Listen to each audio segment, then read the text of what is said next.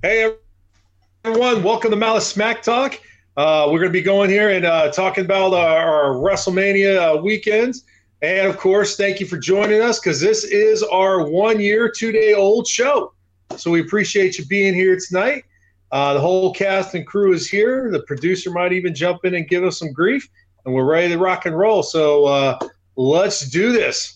Getting ready to seize your first opportunity to come into the ring and start grandstanding and hot dogging, yeah! I can't help it that I look good, smell good, woo, can dance all night long. When we speak, our voices are heard, we all say, I bring it. Welcome to Malice Smack Talk. We're all hungover from WrestleMania weekend, so there you go, guys. We're ready to rock, though. This is Malice Smack Talk. This is our one-year anniversary. And this is WrestleMania 35 reviews as well. We got a lot of stuff going on. I am your host, as always, Masonic Vader, come to you live from a hotel in downtown Irvine. Hence the reason why it's a better picture, because I'm using my phone. The best picture we've ever seen him in. Ladies and gentlemen, give it up for that beautiful bald head, the missing member of the revival. You know what? The good thing is we don't have this same camera on you because we'd be losing everybody at this point, you ugly mug. Speaking of which, there's the mind freak right there. What's up, everybody? I'm back. Back from Coach's assignment. Absolutely. And then, of course, we've got the guru, the bearded master. How you doing, sir? I'm good. And as he says, I'm back. 35 of the 36 people that listen and watch us just all signed off permanently. That was a good run while it lasted, guys. We'll get past the first year. Yeah, we had 1 year, guys. Sign off. Well, hey, this is our Wrestling Podcast 1 year anniversary. We're going to be doing WrestleMania review. Thanks for joining us live. Before we get things rolling, let's just take a second to thank Malice-Corp. That's the parent site that allows us to do this here. By the way, if you see my hand keep going, apparently this damn phone doesn't want to stay going all the time. I have to keep pressing it so the damn thing won't go off. Anyways, thank you, Malice-Corp, for allowing us to do our show. Thank you for the last year. We've been having lots of fun here, and I'm hoping we got years to come here. So check out the site. You can check out all the other podcasts we have done, plus all the other main ones. In fact, they just did the main podcast about a couple hours ago, talking about the big movie drop with Star Wars and whatnot. So thank you very much, Malice-Corp. Hey, guys, WrestleMania has come and gone. And if you are a wrestling fan, you're at this point pretty much spent for the next 2 months until SummerSlam comes around, because there was a smorgasbord of wrestling going on. Smorgasbord. And it was smorgasbord. My God, that's a lot of wrestling. Speaking of JR, I saw JR last week at the Busted Open Sirius XM 10-year anniversary party. It's pretty awesome. Nice. Good old JR. Good old JR. That's awesome, man. Good old JR, man. And you know, it's funny. I was watching WrestleMania 18 with my kid just to show him a different one. Good old JR was on there doing his thing, man. It was awesome. But hey, so this week it was crazy. There was so much damn wrestling going on. It was unheard of. It was wonderful. Wonderful. No, standing ovations. Standing ovations. Yes, it was so much. And I know we're not going to be able to go through every single match. So I thought tonight, if you're joining us on Twitch, please tell us what your in the chat room. Tell us what your favorite match was of the weekend.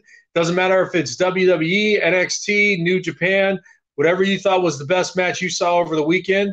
Our bearded master is going to be helping us out with the New Japan review and give us insights with WrestleMania itself. But there was a lot of stuff going on, so let's start off with the first show. Friday night NXT. TakeOver Brooklyn. Man, I don't know what it is, but for some reason NXT comes solid WrestleMania weekend. That was four phenomenal matches, and you know the women's match was a little, you know, it was good. How about that? But man, it was great. I hate to say it because I hate playing favorites, and I don't know if it was because of how many matches they had, so the focus was more on the show and everything. But man, that show from start to finish was phenomenal.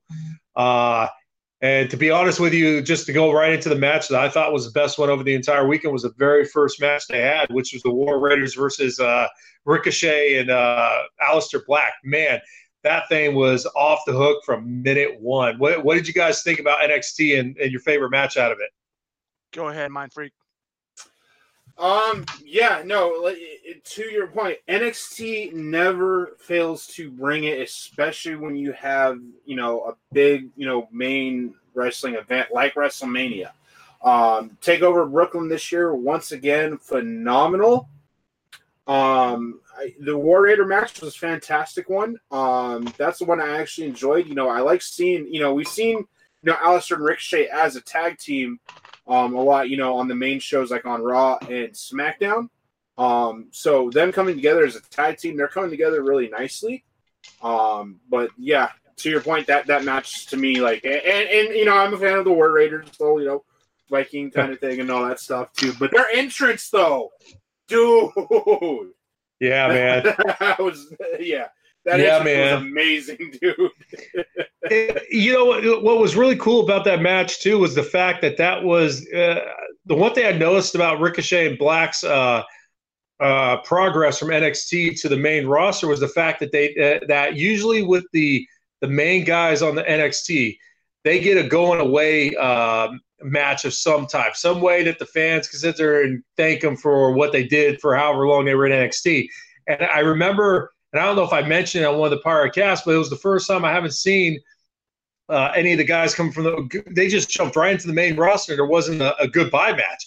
And lo and behold, this was the goodbye match. This was the thank you match. And, man, it was probably one of the most epic goodbye matches I've seen on NXT by far. Everybody in that match brought it 120%.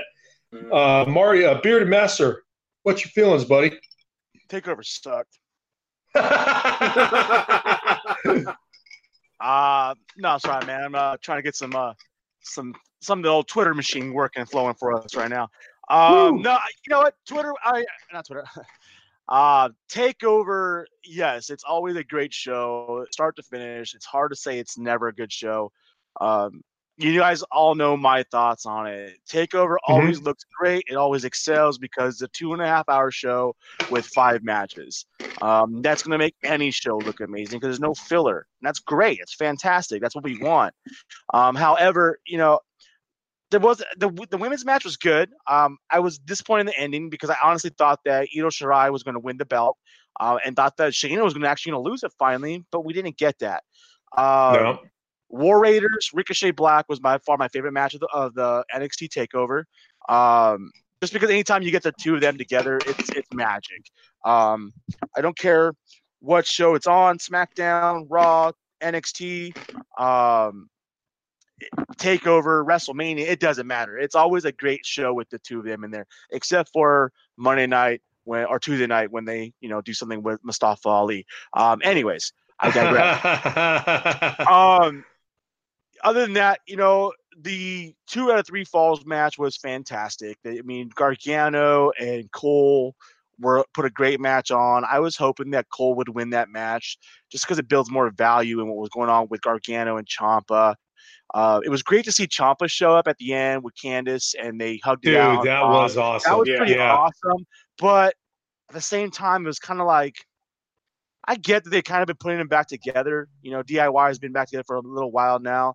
But it's like we got the feud of the year for the most part for 2018 was easily contended to be Ciampa versus Gargano. We never got the payoff for that.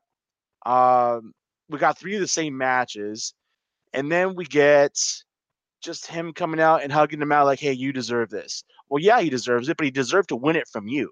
Because we deserve to see that climax of that series. So I think it would have been much better off for Adam Cole to win that, so that we can continue to see Gargano chasing for it, and then get over finally when Ciampa. Now I get, who knows when Ciampa's coming back, and that's not fair for Gargano to put him on basically the bench for the title because Ciampa's not around. So I understand that. Ciampa or Gargano winning this belt, I hope it means one thing. I hope that means that Cole losing means we get Cole come Monday or Tuesday night on the shuffle, or and we see them on the main roster, and that would be amazing. Because if we get them, I think we get the entire Undisputed Era. Yeah, you would get the era with that. They pulled that off, I think, a couple of years ago, where it wasn't just one; it was the entire. I think it was New Day actually they did that with. So I wouldn't see why they wouldn't do that with Undisputed Era. They've got a lot of talent going through NXT. I mean, one of the things that they was the gentleman's name they just signed up, Kushida. Thank you. Yeah, they signed him. I've done a little bit of looking into it. Like I said, trying to reach out. I saw a couple of his matches. Holy crap, man! Amazing. He is by far one of the biggest stars come out of Japan. It's interesting. Yeah, go ahead. Sorry. I really hope they don't Hideo Itami him, or Shinsuke. And I was really disappointed that he's going to WWE. He definitely deserves to be main stage and mainstream. I'm not gonna take that away from him because he absolutely does. But the WWE just doesn't know how to handle that kind of talent. You know, they have AJ, who they've done well with, Balor, who honestly, they really haven't done what they should be doing with Balor. They've given him a bone here and there, but how many times over the last 2 or 3 years have we talked about Balor not being utilized properly? Yeah. And then we're going to get these Japanese stars, Nakamura, Hideo Itami, even Tozawa. And then you have... Now we have Kushida there, who Kushida was in a big match at Wrestle Kingdom this year. And I'm just afraid that they're gonna waste him away in NXT, and that's sad because he really is a top tier talent. I hate to say it, but WWE has a problem. They want to reach out to the Asia market. They want to bring these talents in, and I know we've talked about this before. You've got these people that have unbelievable skills inside the ring, and they pull it off every single time. Unfortunately, though, as we've learned in years past, it just can't be talent in the ring anymore. It's got to be talent on the mic. It's got to be the backstage interviews. It's got to be pushing something. And unfortunately, if you kind of look at some of the people we've talked about, the language barrier that we're running into right now with Hideo and with Asuka and Shinsuke, three talents that should have really made significant impacts in the division, and they just, you know, I mean, it just hasn't happened. In fact, Shinsuke's best run with WWE was when he was doing the limited talking and no speak English. Yeah. Which was just amazing. Speak English. And that's what got him a push. And that's what I'm kind of nervous about them pulling, like you said, someone like Kamada. Say his name again. Thank you, Kushida. And this one day we'll get you. I'll get you all well versed in New Japan. Thank you. It's hard, man. There's so many. I mean, because when I watch New Japan, when I watch any of the matches, there is a crap load of talent out there. There really is. And this is a great time for all these other leagues to come, but then they have to find this balancing act with them. And I don't know if it needs to be like a manager, kind of like going back to the days of the 70s and 80s when you had like the Tongas or any of the other talent that came from either the Pacific Islands or Asia, and they had one person speaking for them, like Bobby the Brain or whatever. Whatever they have to do. But that's what, unfortunately, you're going to run into with the main show like that. They're not going to be able to go over without having that mic skill. Yeah, agreed. Yep. So, but all in all, man, NXT was awesome. I'm a little perplexed why they didn't bring Shayna Baszler up, especially now since Ronda Rousey's kind of like in some kind of a zone or something. We don't even know what's going to happen with her. I mean, that's talking in a second, but as a whole, man, I will say the Gargano at the end, that was probably the best part of the night for me. And I get what you're saying, Bearded Master. It's like, you know, we needed to see that Johnny Gargano and Ciampa match. We needed to see him win it from him. But crap, dude, neck surgery, enough said. And, you know, and you said it right on the head, dude. You can't have him sitting around for 4 or 5, 7 months winning a championship. Well, what he had done, we could be going closer to a year. Yeah, absolutely. And it made sense. Johnny deserved to get the championship. They held it off long enough. I really do hope that they do bring up Undisputed Era. Oh, baby!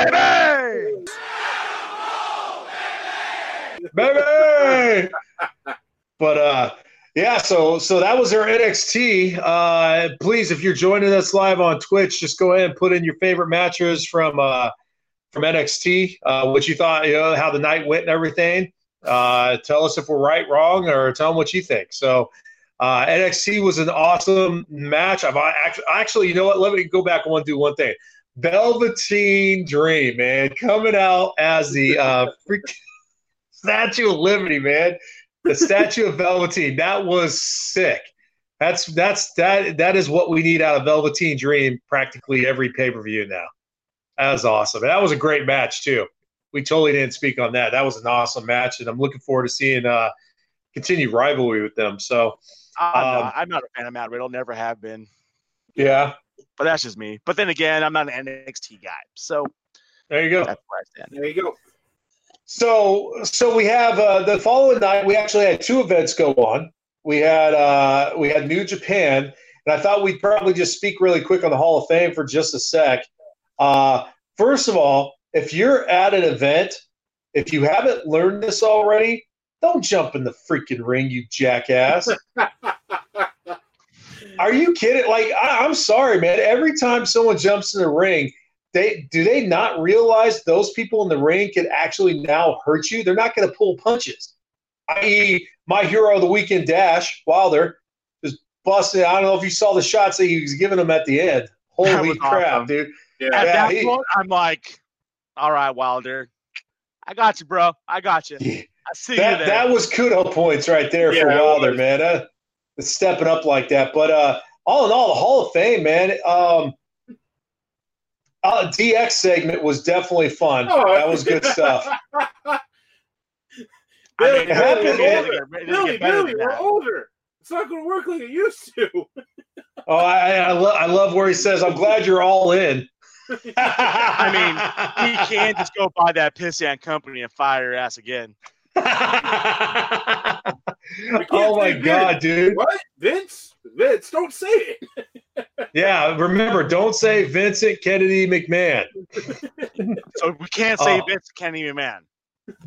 No, Mind Freak, you cannot during this cast say Vincent K. McMahon or Vincent Kennedy McMahon, okay? Well, that's gonna happen. I can't say Vince Kennedy McMahon. That's it, you're done. Time for us to move on. Because you're no longer Byron Saxton, you are now X-Pac. So one, two, three, kid. Don't say it. Don't make me regret you letting you talk. I will take that mic away. Yeah, dude, that was probably one of the best best speeches. Friend, if you, I'll give you kudos. I'm jumping ahead right here, but you did win this week's event. But I think if you lose the next one, then I think you should let us do the 1, 2, 3 kid bet there. And if you lose, vroom, vroom, and take off the eyebrows, bro. Take off the eyebrows? Yeah, no. It's like not happening. Could you imagine that? The only reason I say no is because my sister's wedding's in May, and I'm so fair enough. All right, we'll get, you get away with it this time, buddy. Okay. If it wasn't for my sister's wedding, yes, I would have taken that. But hey, I'll buy you some eye black to make your eyebrows come in. Or how about just get some tattoos? Hey, that's the thing now. Just tattoo it on there. You're good. Yeah. And that's the moment that we never saw Mind Freak ever again on Mouse. Yeah. I know, right? Marty, why don't you just take your hat off? Oh, wow. He went there. Me, they're embracing it. Why don't you? Anyways. Hey, it's Saturday night, Hall of Fame. So yeah, Hall of Fame was good. Great night. I just have a question. Obviously they changed things up, not only just the appearance of the thing, but it looks like they did things to like minimize the time on it too. I didn't watch the whole thing. I did fast forward some of the stuff. Yeah. I'm not gonna lie, I fast forward hard on meat. Not because I didn't care to listen to Booker T. I do. I'll go back and watch it. I didn't really care, you know. Obviously, it's hard. Everyone was just trying to get the DX, dude. Yeah. I mean, really. I mean, I listened to Tori because it's Tori. Of course. We're part of all of our puberties. I mean, as she says, maybe not Ken's. Yeah. Yeah, I already hit puberty at that point, buddy. I had it. He was entering the geriatric stage at that point. No, I was semi-prime. Anyways. Want to be so cold over there. I fast forward through Honky Tonk and that. Hey, and here's the thing about Honky Tonk for me. Supposed to be a singer and all this, but yet every time he comes out, he's singing along to his track. If you're a damn singer, sing your own damn song. Why do you need to have the track playing? I mean, you've been singing that same song for 30 damn years. You don't remember the song? Holy hell. You should take a page out of Elias's book. Exactly. He should take a page out of John Cena's book, because I'm sure if John Cena wanted to, he could have came out there and sucked Dongonomics and wouldn't have no one even known any different. I'm just saying. Hey, he's had some gold records, if I'm not mistaken. You know, so but like I said, I watched it later that night after I watched when I got back to the hotel room. It was very late because I was at G1 Supercard, MSG. But yeah, I fast forward through some of that. Obviously, the DX. And it was amazing. It's just yeah, you know. I thought Corey Wilson gave a solid ass speech, despite this last week for her. Was actually quite surprised how composed she was, especially when she started talking about her dad. That's got to be tough giving a speech after losing your dad 3 days beforehand. But I thought she gave a pretty damn good speech. I'm glad they shortened it up a little bit. But man, Bret Hart. I'm sorry, but the dude seems like an old-ass dude. Like, he comes out on the mic. He's very – I don't know what it is, but it feels like he shouldn't be on the mic anymore. He had a stroke about 6 or 7 years ago. I think that's what happened. Yeah, but he was like that beforehand too, though. Yeah. Like, ever since he got done wrestling, he's kind of like – before. Well, come on. Hey, that's like talking about what happened to some of those athletes from football about 20, 30 years ago versus the athletes that go now, dude. They beat themselves up. Yeah, that's, I mean. It was just his speech, given what happened. And I only watched that one to see how they, like, edited it to see how it happened. And it really did blend really well. They did. Kudos to the editors. His hair, you wouldn't even notice, you know? I'm glad they didn't let Natty talk too much. Because I feel like that would have ruined it, to be honest. But no, other than that, the Hall of Fame, not too bad. Much better than last year's 6-hour event. Yeah. I like the tribute that they did to Chyna. And awesome. I'm hoping next year or really soon she actually goes in by herself. She will. I think them bringing her in as with DX was the introduction to it all. And I honestly think we're on the path to the Battle Royal being named after Chyna. It only makes sense after Xbox. Absolutely. Oh, dude, Xbox threw it out. I was like, holy crap. Yeah, that's perfect. Of course, that would mean that Chyna's name would be attached to WrestleMania for the rest of the time, and we'll see how that goes. Yeah, Mind Freak, your thoughts on the Hall of Fame? DX was awesome, and I laughed my ass off, and it gave me nostalgia to when I was a kid. Chilling in the Hall of Fame. God, that was. I ain't gonna lie though, the Billy Gunn part though, that was great. We're older now, Billy. Stuff doesn't work like it used to. Yeah. Oh my God! Ready? Yeah. God, I love the axe. Hot damn. Yeah. Good times. So, all right. So now let's switch out of the Hall of Fame. We got our on-the-spot correspondent there, Bearded Master. He was at New Japan and the Madison Square Garden. Sold-out crowd. Yep, G1 Supercard. Why don't you give us your thoughts on now? Give us the thoughts on G1. How'd it go? G1 was the best show of the weekend, without a doubt. And he's done. When it comes to wrestling show, by far the best wrestling show of the weekend. We talk about how NXT had 5 great matches. Our G1 had 10 great matches. and easily, possibly, the match of the year. I'm going to go back on what I might have said a couple weeks ago and talking about how this triple threat ladder match for the Ring of Honor World Championship between Lethal, Taven, and Marty Scurll was going to be the match of the year. Might have under-delivered a little bit. It was a great match. It was a 30-minute-long ladder match. It was a fantastic match. Saw some big spots, you know, from like Lethal taking the leap off the 20-foot ladder, which was not expected at all. But it wasn't the match of the year. There was so much more they could have done with that match. I could think, as much as I wanted Marty to win it, Taven got the title, and that I think was fantastic. I'm glad he won it because he's somebody who's well deserved to win it, and he's like the biggest heel, with the exception of Bully Ray, which is fantastic. But when it comes to match of the year, if there's any way of you looking it up, trying to find it, whatever it may be, Naito versus Kota Ibushi for the IWGP IC Championship. It's a 21-minute match. This match was a clinic of all clinics. The back and forth, the storytelling, the ups, the downs, the false finishes, the finisher moves, the back. Oh, my goodness. If you want to see prime, solid, top-notch wrestling, it does not get better than Ibushi Naito IWGP IC title.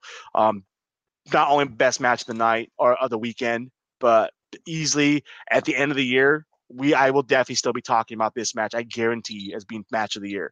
Other than that, yeah, that's definitely a match I'm going to be watching just because, like I said, that's my son's favorite wrestler, and from what I understand, he won the belt, correct? He did. Yeah. And that was fantastic.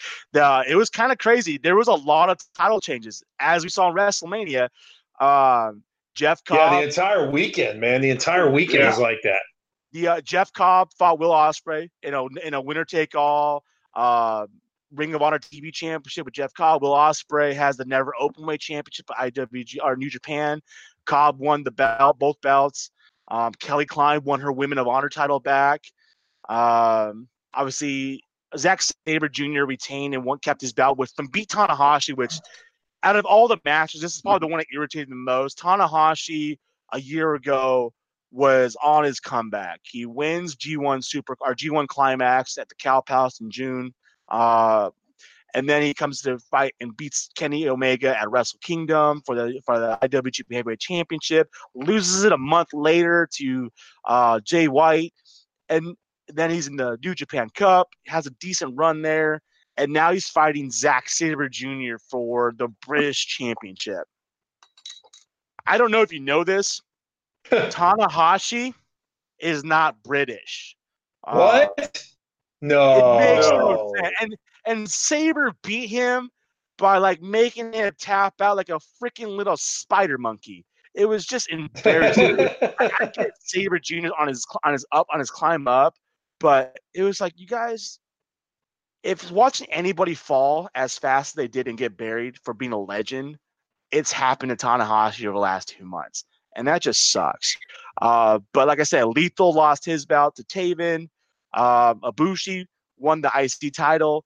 Guerrillas, the four-way tag team match was amazing. Guerrillas of Destiny, Tonga Loa and Tama Tonga having the New Japan Tag Team Championship. The Briscoes were there. Villain Enterprise with Brody King and PCO with the ROH Championships. And then Evil Sonata from L.I.J., great tag team match. It wasn't even 10 minutes long, but it was a great match. Guerrillas of Destiny won it all. So not only did they have the IWGP tag teams, they also had the Ring of Honor Tag Team Championships. So 2 years ago, we're talking about how the Young Bucks had all the titles. Now GOD has all the titles. All that matters is that Bullet Club continually wins all the belts. And with the exception of the belt that Bullet Club did lose that night in the final match, because Jay White lost his title to Kushida Okada, which is fantastic. A lot of people consider Okada to be like the Roman Reigns of New Japan just because he's always there, but Okada is absolutely one of the best wrestlers in the world. Great match. It's a 30-minute long match. Fantastic story. Great back and forth between the two of them. My God, even if you just tune into the last 10 minutes of that match, you will be sad. The last 10 minutes of match will beat any match from TakeOver the night before. Just throwing that out there now. Other than that, fantastic card. The one thing that's nice about New, if you ever get a chance to go to an ROH or New Japan show, the one nice thing about it compared to WWE is the fans are always involved. There's never a dull moment. There's never a quiet moment. Whether they love somebody or hate somebody, everybody's cheered. The place went nuts, except even when bullshit-ass run-in from Enzo and Cass. Oh, yeah, I was about to ask you about that. Enzo and Cass shows up to it. What? And now it's Enzo and Cass X, I think. Something like that. Yeah. Totally a work. You can absolutely tell. They came out from from what I've read about it was Ring of Honor, I think, knew about it, but New Japan did not.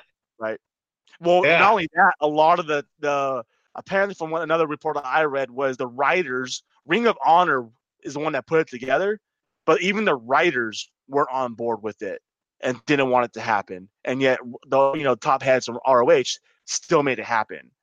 To me, it was irritating because it's Enzo and Cass, and you know what, Cass? I would love to see Cass get the opportunity to go on his own and really get the opportunity because I thought he did that before. Obviously, he had some stuff happen, and then afterwards, he didn't have the best of health. But Enzo just annoys the hell out of me. Like, the dude says he's done, and then he comes back.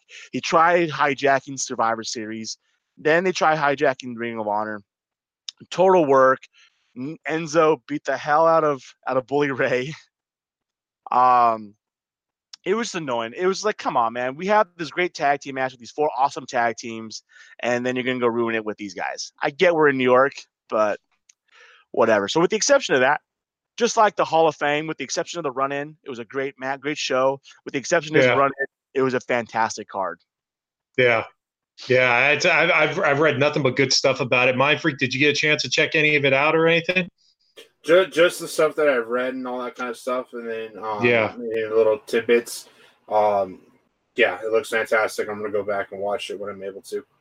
Yeah, lots of high press about it, man. That's we said this before, man. This is such a great time for being a wrestling fan. It's just not WWE anymore. There's so many different brands out there that are all doing really good, and there's high quality matches everywhere you go. And I'm gonna get back in and watch it. I'm gonna try to watch Kota Ibushi with my son because he really likes him, and he was great watching him in the tournament last year. So so that was Friday, that was Saturday, guys. So we made it through two of the days, and in comes the big show, WrestleMania 35. It's the big show.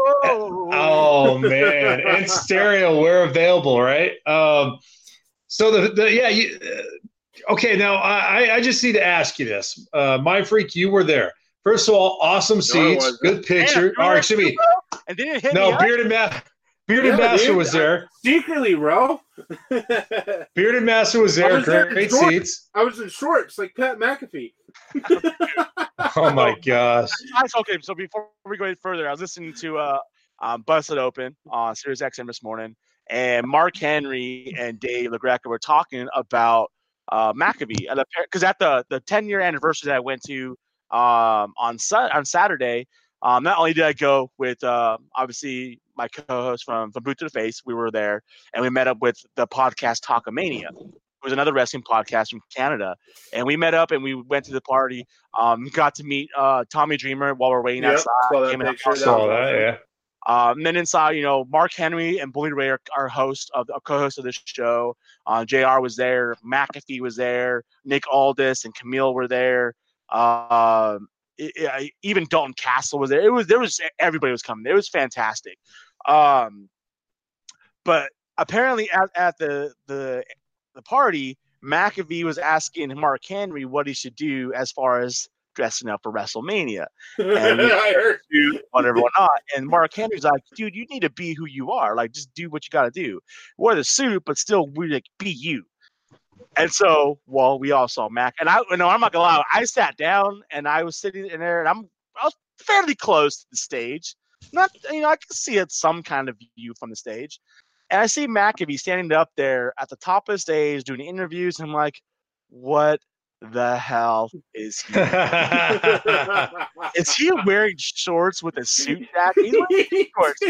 So apparently, as the story goes, that I heard this morning, Apparently, Michael Cole ripped him a new one in front of everybody for that. Like the whole Vince is seen on the TV for the first time. This is what you're going to wear. This is unprofessional. Apparently, Vince McMahon absolutely loved it. I'm like, that's awesome. You know, I'm hot and cold on McAfee. There's some things he does I absolutely love. I think personally his affiliation prior to with Barstool just kind of threw me off him because I'm not a fan of the Barstool guys. But what McAfee does for wrestling and what he does on his commentary everywhere else is amazing. And I just thought that story was funny. And I thought watching him at the stage, you know, not too far away from me, I'm like, this son of a bitch. Like, really? That's awesome, yet hilarious. Yeah, it was. Like I'm watching the brief shows. Like he's gonna pet McAfee. I'm like, oh, pet. Yeah, yeah. Sorry, he's a wrestling fan.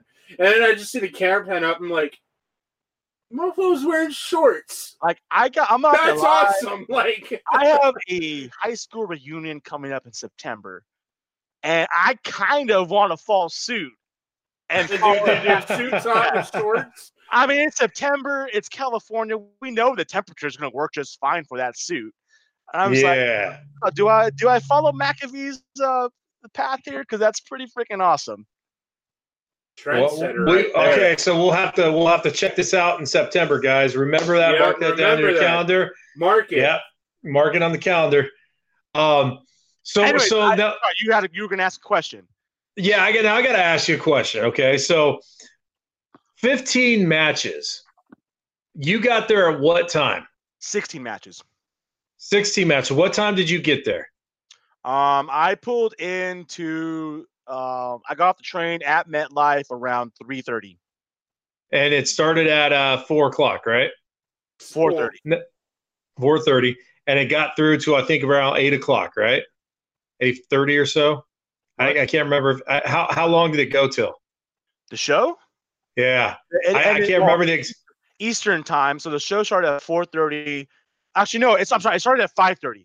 It started at 5:30. Yeah. So I think I got there around 3:30 because it took me about an hour to get inside the arena, and I got in the arena before any matches started on the pre-show. So I got in probably the arena about 5 o'clock. I got out of there at 12:30. I got onto the train from Jersey to New York at 1:30. Wow. So was it too much? No, absolutely not. So I thought like, oh, I'm gonna start getting tired. When I got there, my seats were in a good location to where I had a bathroom right inside the corridor. I had the bar was right there. When I got in, I got some food. I got some, just hung out. I saw that they had coffee right there. So my cool coffee is literally like 100 feet away. Awesome. And I'm like, I'm going to end up needing this tonight. There was one moment through the entire card where I started to feel somewhat tired. And it sucks when it happened because of what match was going on. So the only moment that I kind of had a down moment of like, oh, okay, I'm starting to get tired, was the very beginning of Daniel Bryan, Kofi Kingston. Horrible match to have that in. Fortunately, the beginning of that match wasn't really exciting. So that didn't help the cause. Because the beginning of that was just them kind of, obviously Daniel Bryan jumping in and out of the ring the whole time, whatever, whatnot. Yeah. But then once it started like wrestling, I like woke up, and of course, by the time that happened, it was already about 9:30 at this point, and I think I've been up and at it since about 10 o'clock in the morning, which doesn't sound like a lot, but when G1 went till about 12:30 the night before, and then I watched the Hall of Fame, I probably didn't go to bed till like 3 or 4 in the morning, and so by that time it was like 9:30, okay, and then they started wrestling, and then after that I got a second win, like. Maybe a third into the match, and then the rest of the night it was just nonstop action. Didn't get tired again. It was amazing. I was impressed that I didn't get tired because the night before, as amazing as Supercard was, there was moments when I was getting tired, not because of the show, just because I had been going so long the day that day in the traveling. It was like kind of trying to hit me. Not a single issue. During WrestleMania. Well, what was the biggest pop of the night that you think happened? Well, the big, so Kofi was a big giant pop. Like that place was rumbling. Believe it or not, I haven't gone back to fully listen to it yet because I haven't watched the entire. I think I have about 3 matches left. I think I'm actually at the Daniel Bryan Kofi Kingston match, just because obviously after traveling, I just haven't been back to work and class. I haven't really had time to watch 7.5 hours of wrestling again. So the pop for John Cena was ridiculous. With Thugonomics, huh? Oh, that's what it was. Like, if it had been just Cena and Austin, it would have been a big pop. But then you would have got, let's go, Cena, Cena sucks. We never got a single, I don't know if that came up on TV, but I didn't hear a single Cena sucks the entire time. No, I did not. Nope, yeah, did not hear it. You're like, oh, crap. We're getting Thugonomics right now. And you see him come out. The place went apeshit. Like, it was ridiculous. The whole time from him, his music dropping, the screen, him walking to the arena, which was crazy because he was wearing a Yankees jersey, so everyone was going nuts. And the one was crazy part was like the whole Yankee Stadium like montage and big Bruce thing before that.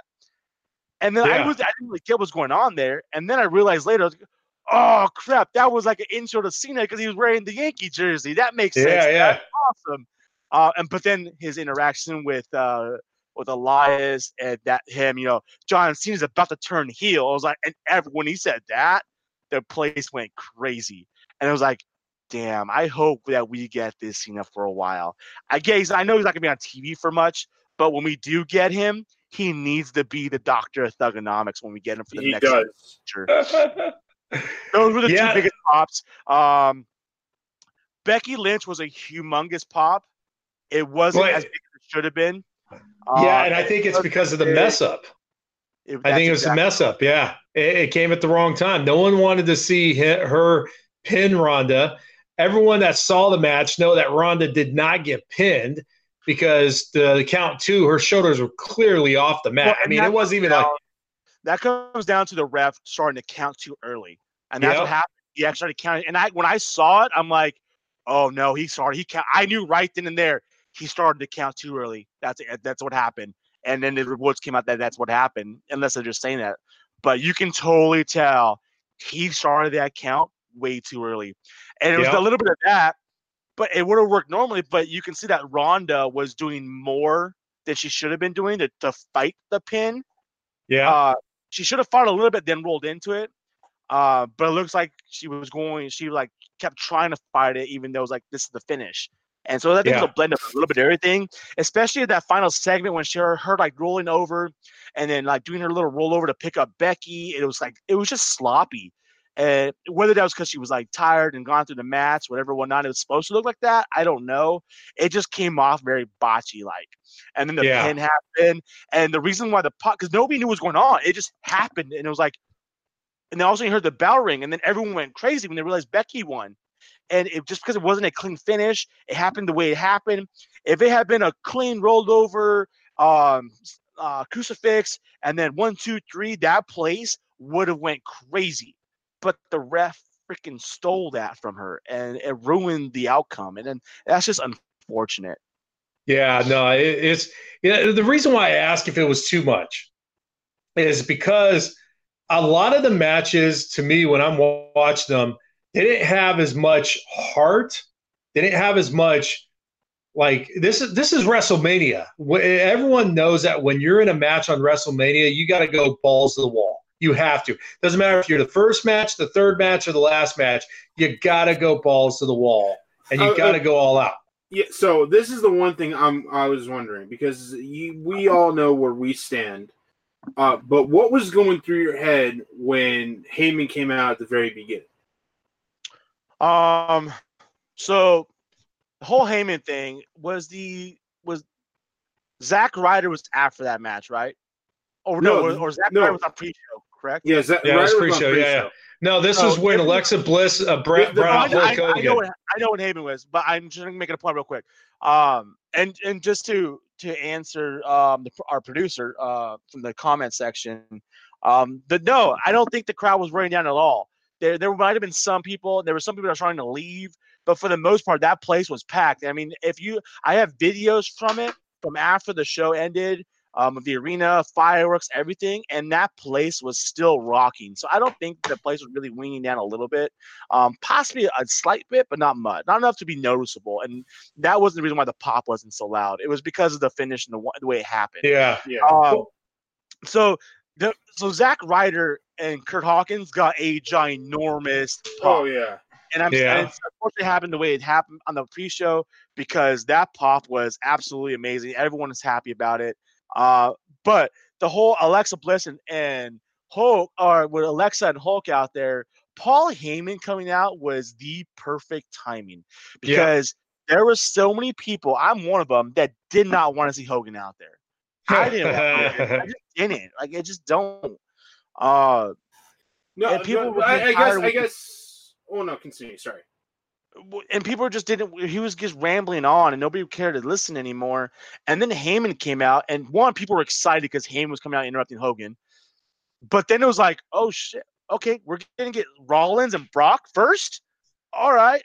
And I'm like – and my thoughts were, this could really go either way. Usually a match like this is a great match to start off the card. And if Seth wins right here, this starts this card off on an amazing high. And so that was absolutely amazing. That place went nuts. Yeah. So the reason why I was saying it's too much is because I felt that some of the matches in the middle, or some of the ones that didn't have championship to them or something, it just seemed like some of those matches just didn't happen the way they should have. They were a little off. They were a little. They were forced. It almost seemed like they were forced, and they were also, hey, you got 10 minutes, do your thing, and that's it. And the reason why I also say that I think WrestleMania had too much going on is because the following night, what the hell, a random Undertaker sighting out of nowhere, and then there you go, not on WrestleMania. Well, he was posting pictures, or Michelle McCool was posting pictures of him at WrestleMania on the floor. Yeah. And he was in regular clothes, and then they're posting pictures up in the streets. Like, what the hell? Yeah, that's my point. Undertaker did not show up at WrestleMania. He shows up on Monday Night freaking Raw, which I'm not gonna lie, was pretty awesome because we got. It was cool. I get what you're saying. We got Cena doing his thing, and then we got Undertaker the next night doing his thing. That was the first WrestleMania in what 27 years that Undertaker wasn't part of it. No, he hasn't been on a consistent WrestleMania. Yeah, He's only had like 24 matches. Well, he hasn't been on every wrestling. His debut was 9. No, it wasn't. So, he was before WrestleMania. No, his 9. Debut. You know, his debut was 9. It was the one where they're at Caesar's Palace. That wasn't WrestleMania 9. Which WrestleMania was that? 5. That had to be. I think that was like WrestleMania 6 or 7 because that was that was Hart versus Yokozuna, and because WrestleMania. Oh no! Wait, I'm getting it wrong. No. Hold on. That was WrestleMania 10. I thought. I'm not sure. All I know is that he's been consistent every year, showing up for WrestleMania and having a match. True. But that's what threw me off. All of a sudden, you get Monday Night Raw and Undertaker shows up. Where the hell was this thought the night before? I mean, to me, it just seemed like a lot of the matches that they had. Out of the 16 matches, and let's just scratch the undercard, so the two Royals and the tag team match. Let's just go straight to the meat of the 15 matches they had during the show, whatever it was. It just seemed like a lot of them were forced in there to just get talent on the screen versus actually having quality match. You could kind of tell that night after the residuals.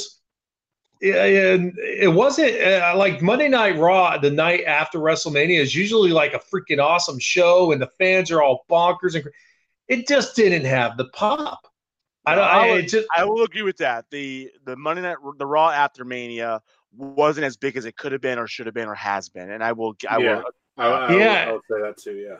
I think WrestleMania 35, when it's all said and done, there were some definite high spots. You get to see Kofi. You get to see Zack Ryder and Curt Hawkins win a belt. I mean, there was good matches that happened. You saw the Beast lose right off the bat and be done. However, it just seemed like a lot of the matches were timed, and forced. I don't think so. I thought that a lot of them, especially being there, I felt that they came off as a lot of them were perfect timed. It was a long show. We knew it was going to be a long show, and that's kind of how it came down to it. Wait, hold on a sec. My freak, get in there really quick. My only thing was, like, overall, like, I enjoyed it. Just, like I can understand, you know, starting with, you know, Rollins and Brock. But, you know, going down later on the show, like, I didn't understand, like, why they were doing certain titles at different spots, you know?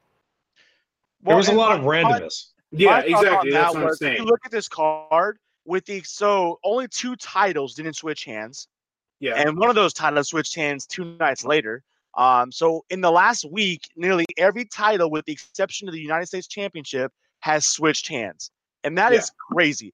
If you look, I'm not going to lie, and this isn't because I was there. I honestly think that this one will go down for me as one of my favorite WrestleManias. I thought that we did get a lot of unpredictability and a lot of things happen. I mean, we didn't I don't know why. As much as I wanted people to win these belts, I really didn't think that all these title changes were going to happen.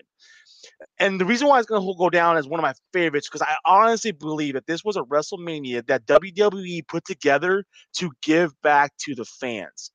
If you look at the people who won the titles, they're, with the exception of the Iconics, because nobody expected them to win the damn belts. I did. Except for Mind Freak. I think that was a flip of the coin. Every other match that won a championship, with the maybe exception of Mysterio too, but I think that's a different story. That was an injury-plagued one, yeah. So with the exception of that, all the winners of these belts were people that the fans wanted to win. And I think that honestly was a show that was given back to the fans. And I think that if it goes down as that, that's fantastic. Take away the wonky finish to end the end of the show. You will rarely ever hear me say this. Take away the 1-minute match of Joe and Mysterio, because that you just can't count that in there. It's we all know why that happened and why it happened the way it did. Yeah. The worst match on the card, and take away the Rumbles, because those are just ridiculous. Roman Reigns and Drew McIntyre, and you know how I am. Yeah, you will never say a bad Roman match, and unfortunately that was, and it's a 10-minute match. And like you said, a rushed match. I honestly believe this was the match that was affected by the time. Yeah. Yeah, I hope that next WrestleMania and stuff, I hope they try to – when you look at the progression of matches, they usually kept it around 10 until about 4 years ago, and then they started creeping it up. Last year was like – or 2 years ago was like 14. Last year was 15. This year it's 16. They keep throwing all these matches in there, and to me, I think it takes away from – some of the talent. Like you said, the Roman Reigns McIntyre match was time riddled, and I think you could have got a much better match out of that. I think you look at that, when you look at the lineup, you have and to go back to Mind Freak and your, you know, why they had the matches lined up the way they did. I think that the lineup of matches was actually paced pretty well. Rollins and Lesnar. It had nothing to do with the WWE Championship in the middle. And then you have the women's match to end the card. And so it spaced those out. And the fact that Rollins won, and the fact that nobody really knew that Becky was going to win. That's what everyone assumed and expected. But we all know that could have easily gone Ronda or Charlotte. Absolutely. WWE. And when you think about that, and then Kofi and Daniel, honestly, that really was a match that could have gone either way. Yeah, it was. They gave in, and they gave us what we wanted on that card. And then you look at the next two matches. Okay, and this is where I'm talking about as far as matches that were riddled by time and that could have benefited from other stuff. You have you have Kofi win the belt, which has an amazing pop. So you kind of got to bring the fans down a little bit, because you're going to go into a big match to end the card. Okay. The next match, Samoa Joe, Rey Mysterio, 1 minute. Kofi's celebration was longer than that match. Okay. Yeah. So you got to look at that for that too. And you expect that. The match was 23 minutes long. And then you have the celebration, because it was a celebration for the fans. everybody wanted. That was the feel-good moment of the weekend. Yeah, and that's why that win is what it did. Now, and then you have Roman Reigns and Drew McIntyre, which I honestly believe was the match that was riddled by the time. But then you look at what happens after that match. Then you have Triple H and Batista, who was a great match. I think it was a great match. Oh, yeah, absolutely it was. It went longer than it should have been. That was the longest match, and this was brought to my attention yesterday. This match was 24 and almost 25 minutes long. It was over a minute longer than the Daniel Bryan Kingston match, which was the second longest match. So the longest match, and this goes to you, Vader. Two old guys gained the time, and that match could have easily been that was a great story. I'm not gonna lie, from start to finish, Ric Flair being involved, everything. Can I stop you for a second though? Yeah. How nervous were you when Batista went in the ring the first time, tripped up? Oh. Now I was like, oh my god! I will tell you. Compared to some of the other intros, and like, because that's one of the other biggest things with WrestleMania is watching the entrances. You know, both of their entrances, I think, were great. Yeah, I mean, until Batista tried to go on the ropes and then he freaking fell off. Yeah. The thing is, I was literally right there when Hunter's door opened and his buggy came out, and I was like, "Oh shit, this is awesome." I will say this though, it wasn't my favorite of his. I thought that I think they could have did something a lot better. It was too much. I thought it was too much. It was cool, but it was too much. There was too much with the screen involvement. Like, what I liked about all of his prior ones, like when he came out on the throne or he came out on the motorcycle with Steph, is that it was all about them. This one actually involved more of the screen. So, I don't know if you know this, but this was brought to my attention. Apparently, this was the first Mania that they worked and tried utilizing virtual reality screens to it. Yeah. So, apparently... you talk about, like, all the little things up top and stuff, yeah. No, we always get, like, on the TV, we get, like, for Randy, we get the Vipers, like, the 3D graphics. But the screens themselves, apparently, were going to be compatible with virtual reality goggles or something like that. And even the screen where I was pretty damn close to the stage, even though it wasn't 3D, the graphics of some of those, like, the Beast Slayer, Batista, it looked like they were popping out of that screen. So I don't know what they were doing, but I feel like because if they were trying to experiment with the virtual reality setting and stuff, that they might have been trying to do a lot more work with that screen work to give that that experience to that. Yeah. Dude, so what you're telling me is in 5 years we're all gonna wear goggles. And then when someone gets punched in the face, we're gonna feel it, dude. Yep, but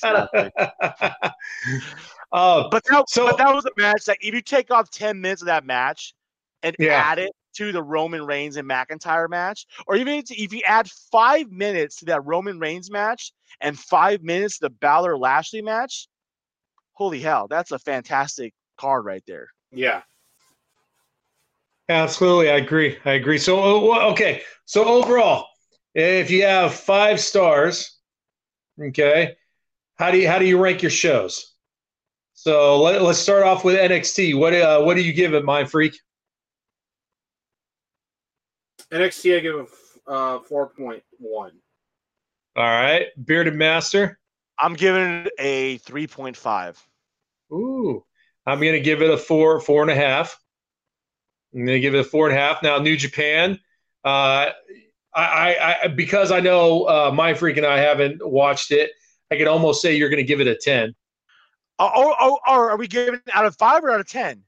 Well, no, it should be a 5, but you're going to give it a 10. I'm not going to give it a 10. I'm actually going to give it a 4.5. Okay. All right. See, that's real. That's what we're talking about here. Real talk here. WrestleMania, what do you give it? My freak. Since I haven't watched G1 Supercard, but, you know, based on everything Marty, you know, and, you know, we trust Marty, you know, the Bearded Master. He is the Bearded Guru after all. Overall, with what I thought with WrestleMania, I'm going to give it a solid 4.2. You and those point ones and point twos on these, damn it. My freak, I mean, Marty, excuse me, Bearded Master, what do you give it, buddy? I'm giving Mania I'm going to say a 4.0. I'm still going to give it a 4.5, and I'll explain why afterwards. All right. I'm actually going to give it, for me, I'm going to give it like a 3.8. I don't think it was 4. I can't really explain it. There were a lot of great matches, and there was a lot of great moments. But there was just something different about, like, I had, like, last year when, or no, not last year, the year before when the Hardys came out and that huge pop in San Francisco and stuff. Was that last year or the year before? That was 2 years. That was 2017. Yeah. And I was in Orlando. No, it was. I thought it was in San Francisco. It was San Francisco. Yeah. No, thank you. Yeah. No, I thought San Francisco was 31. Where Rollins cashed in money. It was. I apologize. But they went back to it again. No, it didn't. It was Orlando. It was Orlando. It was before they went to New Orleans the last time. Yeah. Okay. Yeah, I there's something about this WrestleMania that just didn't give me the pop or the feeling that wow, it was an awesome show. It was definitely good though, and it was a lot of good endings. So what? Give me your thought on why you gave it a 4.5. The reason why I give him 4.5. And like I said, Ring of Honor New Japan Supercard was an amazing wrestling show. And that's a 4. It was the best show of the weekend. So, you know, looking at that, and then I give 4.5 to WrestleMania, who I already said that Supercard was better. How the hell do I make them the same rating?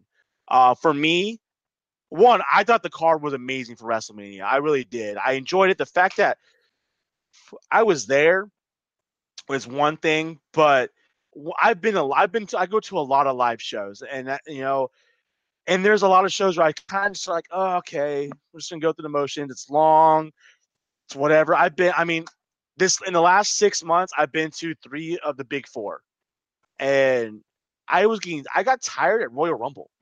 Royal Rumble is like my favorite match pay-per-view of the year. I got tired. It was like, whatever. I didn't feel that at all at WrestleMania. And then there's WrestleManias that have had great moments and matches, and I get tired. I'm like, you know what? Maybe I'll just kind of doze off for a little bit or go another beer. I didn't want to leave my seat during Mania 35. I just didn't. And, you know, there's some down moments, but the reason why I rate them the same. G1 Supercard was a 4.5 because it was the wrestling show of wrestling shows. It gave us the quality of wrestling matches that we all want to see and we expect to see. For me, WrestleMania wasn't the wrestling show. WrestleMania? It was the feel-good, emotional show. So what punches it over the 4 for me is the emotional attachment and reaction to the matches. Starting the match off with Rollins winning the title went crazy. Curt Hawkins and Zack Ryder getting the tag team belts. I'm a big Zack Ryder fan. Yep. Fantastic. AJ Styles and Randy Orton, 2 of my favorite wrestlers. Great match. I was expecting Randy to win it, but that was storyline-wise. The fact that AJ won was great. I was surprised by that win. I was irritated that he kicked out of the RKO because you know my stance on the RKO and how I personally believe it's the most protected finisher in the organization. That's the first time it's been kicked out of in like 15 years. Shane and The Miz was amazing. I was right there watching him take the leap off of that stand. I didn't like the ending, though. I didn't like that half-ass cover after a suplex. I think that was it wasn't even a half-ass cover. It was, this is how we fall. This is how we foul. This is how it lay kind of thing. I expected something. I expected some better finish than that. That was just I think for what it was, it worked perfectly because you didn't expect that to happen. Yeah. And it wasn't like he took the bump and then all of a sudden you just see like Shane just roll over and pin him. It was like, they play it as live, you know. So I'm interested to see what's going to happen further with that. But you just can't beat Kofi, man. Like that feeling of Kofi, us getting what we wanted with Becky beating Ronda. Becky 2 belts. Becky 2 belts. So for Becky me, 2 belts. Supercard gets the 4.5 because the quality of matches, WrestleMania gets the 4.5 because the emotional attachment and payoff. All right, last thing. Should they ditch the Rumbles for WrestleMania and put them solely with the Royal Rumble show? No. Keep them on the pre-show. So. Keep them on the pre-show. I mean, I don't even know why they have them. I understand the Andre the Giant Battle Royal. I understand that. The Women's Battle Royal has no name to it. So, yeah, if they give it to Chyna, that would be awesome. But I don't know, man. It just – come on. Carmella winning the women's. So, to go with that, I agree with you. The only reason why I like it being there is because you get to see more wrestlers have WrestleMania moments. And I think that's awesome. Yeah. I'm never going to say no to a Battle Royal. I love Battle Royals. Oh, yeah. Now, the one thing I would suggest and change that would make it better was to make a stipulation to those Battle Royals. You know, maybe, and you can rotate it. Maybe like one year it's for the winner gets a shot at like IC title, or the next year it's the European or the US title, or it's they get an opportunity or the winner gets inserted into the Money in the Bank match the next month. You know, have a stipulation that makes those worthy. You know, when the MLB All-Star Game is being played, and there was no stipulation on it, it didn't mean nothing. It was just guys from both leagues playing baseball against each other. But then when you put on the winning team gets home field advantage in the World Series, guess what? For the league, yeah. Now there's a reason to watch it. Yeah. Put a stipulation on that, it becomes something a moment to seek out rather than, oh, it's going to kill my time right now. True. Yeah. I like that idea. So WWE, if you're watching that, Malice Smack Talk gets credit for that. Bearded Master gets his name on it. It's the Women's Bearded Master Royal Rumble now. I don't think he'd want that. What's that? I'm sorry. I was reading the comment section. Pedopolis is bumped in. What up, Pete? What up, Pete? I know. I'm not going to lie. I'm a little jealous of you. I've been getting Snapchats and everything from him all day long. He was at the Star Wars convention in Chicago. I saw those too. That's fantastic. So welcome to the show, Pete. Good to see you, brother.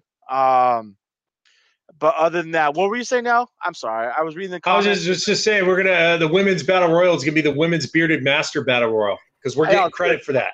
I'll take it. I want the ovarian trophy to have a beard on it. Whoa, wait a minute. Oh, my God. I can't believe you broke that out, dude. Wow. I wasn't thinking that was – I'm dead serious. I wasn't thinking that would – but that would make it even worse than what it is.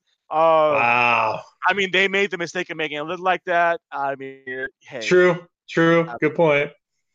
Oh, man. Well, hey, that's our show. Did I miss anything? Yeah. Did I really miss it? What did we miss? Congratulations on the year, man. Oh, yeah. That's right. That's right. Yeah, I mean, I know Mindfix only been there for like 6 months when you add it all up, but here, man. Drink it in, man. Yes, Mindfreak took the WrestleMania Cup. Look at that. Thank you. Probably be the only one I win. Wow. I was expecting like a Kofi celebration, but it was thank you. Yeah, probably be the only one I win, but hey, at least it's still one more win over Ken because he can't win anything. Ken's got a valid point there. That's right? True. He does. But at least I show up every week. I'm a workhorse, dude.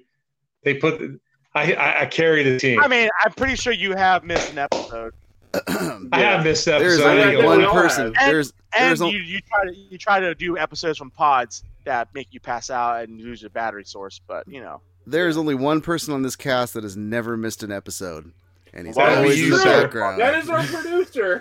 Not even that is a producer, and that's why we thank you for not only bringing us together a year ago, but doing all that you do to make this show run as fluid, smooth, and getting our shows up so everyone can enjoy them as much as we enjoy doing them.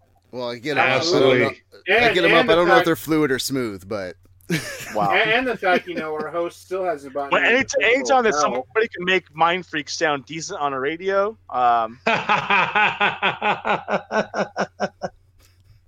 Okay, hold on. In all fairness, we are called Malice Smack Talk. It's what we do. So if you guys are listening, feed us your feedback. Give us your smack talk. Type it in to the thread. But here's what it is. I give it to you live when we go live, right? I give the exact same crap to Masonic Vader on Friday nights through the All Things Nerdcast. Absolutely. There's no escaping it, people. There's no escape. I get calls from Bearded Master at work still getting smack talked about random stuff that we're doing. So it doesn't stop here when we go off the air. I put Masonic Vader on blast in front of our entire network. So yeah, it's a wonderful thing when you're like, oh yeah, this is great, this is a great show, and then your teammate goes, oh, it really sucks. I don't understand why you even like that. And thanks, buddy. Thanks, appreciate it. Damn it. Hey, due to the blast that he gives you, you have gotten a little bit better on hashtags of the week. So thank you. I mean, it does take him 2 weeks to come up with one, and they're a week behind, but it happens. It happens nonetheless, right? I do appreciate, our producer, Mess 5150. He does a great job. He got us all together 1 year ago in 2 days, and this has been fun. I've been enjoying this podcast. This is one of the few times where I get to sit down and actually talk about wrestling to people that actually understand it versus other people going, you still watch wrestling? It's like, yeah, you just don't know. Wrestling's fake. Why do you still watch that crap? Yeah. I'm glad you like that. I'm glad you were able to get on and come in such high-definition video tonight, Ken. Yeah. Because I want you to be able to see it, because not only – we're not going to put you on the list, but we are going to want to wish you best on your future endeavors coming out of this episode. So good luck, and we'll call it a show. At that point. Wow, what are you trying to say? I'm getting cut? That's what you say? You're cutting the host? Next week on Malice Smack Talk, we will have a new host. Hold on. Why do you Stone Cold is that now? What is it? It's like... That's none of my business. God. Oh, my goodness. I'm just kidding. I know you are. Yeah, absolutely. And thanks for putting up some of those photos at WrestleMania. That was awesome. Yeah. Maybe next year, maybe we'll have to try to all get to WrestleMania, and we could do a live smack. I'm just telling you now that I will be in Tampa, Florida. You guys are more than welcome to join. Al, if that's the case, I know other people that are going to be there. We can plan that shit out now. Travel packages, Airbnbs. It don't matter. I can tell you right now, if we can get – I can already tell you that there's about 3 other casts that are looking to go down there next year. We can add MST on there, and we can have a house party, have everybody there. That would be some freaking amazing stuff right there. Are you going to wear your eye patch? I'm talking to Bearded Master. You're going to wear an eye patch, dude? Am I going to wear an eye patch? Oh, no, I'm the one that should be wearing the eye patch. I might probably rock an eye patch down there and be a Buccaneer. I mean, I might just like Jack Sparrow and rock my championship belt. You're going to be an angry pirate? You know I was going to. Actually, I could dress as a pirate. I could do like a blend of a pirate and like Macho Man Randy Savage. And The Savage Pirate. I'm so proud of myself. Does that mean we have a Macho Pirate and a Macho Jedi on the same cast? What's that? Does that mean we'd have a Macho Pirate and a Macho Jedi on the same cast? Because if Masonic Vader brought the Macho Jedi back out from the All Things Nerd podcast, that would be an epic cast. Yeah, we can do that. Mm-hmm. Yeah, we can make that happen. We got to come up with something for Mind Freak. I can come back as the Macho Pirate. Mind Freak just has to do a Macho Man Naruto. And what's Iro Shirai and Kairi Sane called? What's their pirate name? Air something. Air Pirates. Something like that. You guys can just say what's the Air Pirates or whatever it's called. Oh, you're funny. Or Ken, we can keep the bald heads and do some good brother action, Why they're not going to be there? Yeah, they're gonna be in some other three. What did the Triple H say? Some piss-act company that he could buy and then sell and then fire you again? Well, no, you just throw it back to what Masonic Vader would know, and you keep the bald heads and you go do some bushwhacker action. I'm sure he could. Oh snap! Or to show up, to show up. You know, it might as well just show up as the Trailer Park Boys if we're going to Florida. Shit. Oh man. Well, next week we have the Superstar Shakeup, so that's going to be awesome. Yep. It was great. You know, we had a lot of wrestling this week. There was a lot of going on, a lot of going around the universe of wrestling, not just WWE, obviously Ring of Honor, Impact, everywhere else. It's going to be interesting to see what the what's going to happen next week. Probably a reason why all those title changes happened. I agree. Top of your head, who's one person you think's going to switch brands next week? Strowman. Before we finish out. No, of course you go with Strowman. The work. Mark. Go straight Storm. Hey, it was the obvious pick that you guys didn't make. Yeah. No, I gotcha. I think Asuka's going to go Raw. Think so? They're going to take it away from SmackDown? Yeah, I think so. She doesn't have anything going on with SmackDown. They need to do something with her. Change it up. I'm saying AJ's making the jump to Monday Night Raw. Okay. He's gonna rent out his house. I'm just gonna say this. There's gonna be a swap. AJ for Brock. Dude, Brock's not even gonna be around anymore. He's Thank gonna be God over for that. He will be around in a couple months when they go to Fox. Yeah, exactly. That's true. They might be, but honestly, I think in this. I'm calling it now. Randy Orton is going to be WWE champion when they make the switch to Fox. He's calling it now. I'm cool with that, and I think that we're going to get AJ on Raw, and we're going to get the feud between Balor and AJ for the IC Championship. Yes, calling that now. That'd be cool. Amazing. SummerSlam, the phenomenal AJ Styles versus the Demon Balor. Nice IC Championship match. Nice. That has match of the year quality right there. Yes, it does. To start the card off at SummerSlam. Awesome. I'm good. All right, so hey, Malice-Corp, you guys, thank you so much for the last year and hopefully for the next year coming ahead. Other than where you can see right there over my shoulder, is there anywhere else they could find you, Mind Freak? Since you're back, you can tell them where you're gaming. Yeah, you guys can follow me right here on Twitch at twitch.tv/BCMindFreak.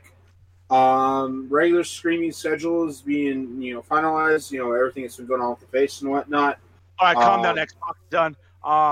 No, not done yet. But yeah, no, have Xbox, high quality Xbox gaming, and now PlayStation 4. Oh snap! Look at you! Oh, he upgraded, man! Look over there. I have both. Did you win it off a deal dash or something like that? No. I was. What it actually was, I was at Best Buy looking at something, and they had a PS4 Pro open box for like $100 off. So I was like, nice. All right, that's cool. Bearded Master, can we follow you anywhere else, sir? You can find me on Twitter and on Instagram at @abeardedmaster, as well as boot2theface. That's my main wrestling account. You can hit me up there.